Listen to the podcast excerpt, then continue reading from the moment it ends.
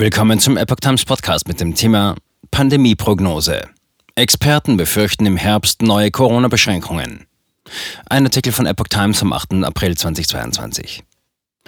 Die Corona-Impfpflicht ist mittlerweile Geschichte. Mediziner gehen davon aus, dass es im Herbst wieder steigende Infektionszahlen geben wird.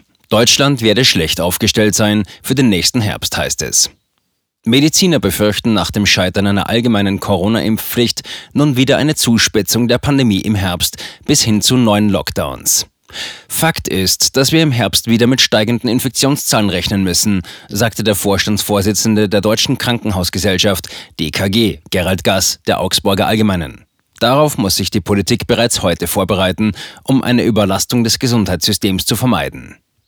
Der Generalsekretär der Deutschen Immunologischen Gesellschaft, Carsten Watzel, erklärte in der Zeitung, das Schlimmste, was passieren konnte, war gar keine Einigung.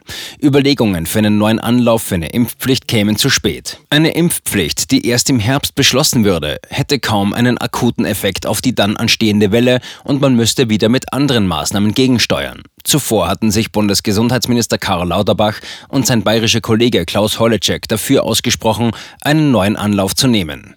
Der Vorsitzende des Weltärztebunds, Frank Ulrich Montgomery, konstatierte im selben Blatt, Deutschland wird schlecht aufgestellt sein für den nächsten Herbst.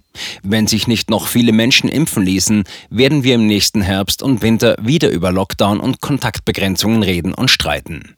Allerdings sind die Impfungen fast zum Erliegen gekommen. Im Wochendurchschnitt sind es täglich gut 36.000. Zu Beginn der Kampagne waren es teils über eine Million gewesen.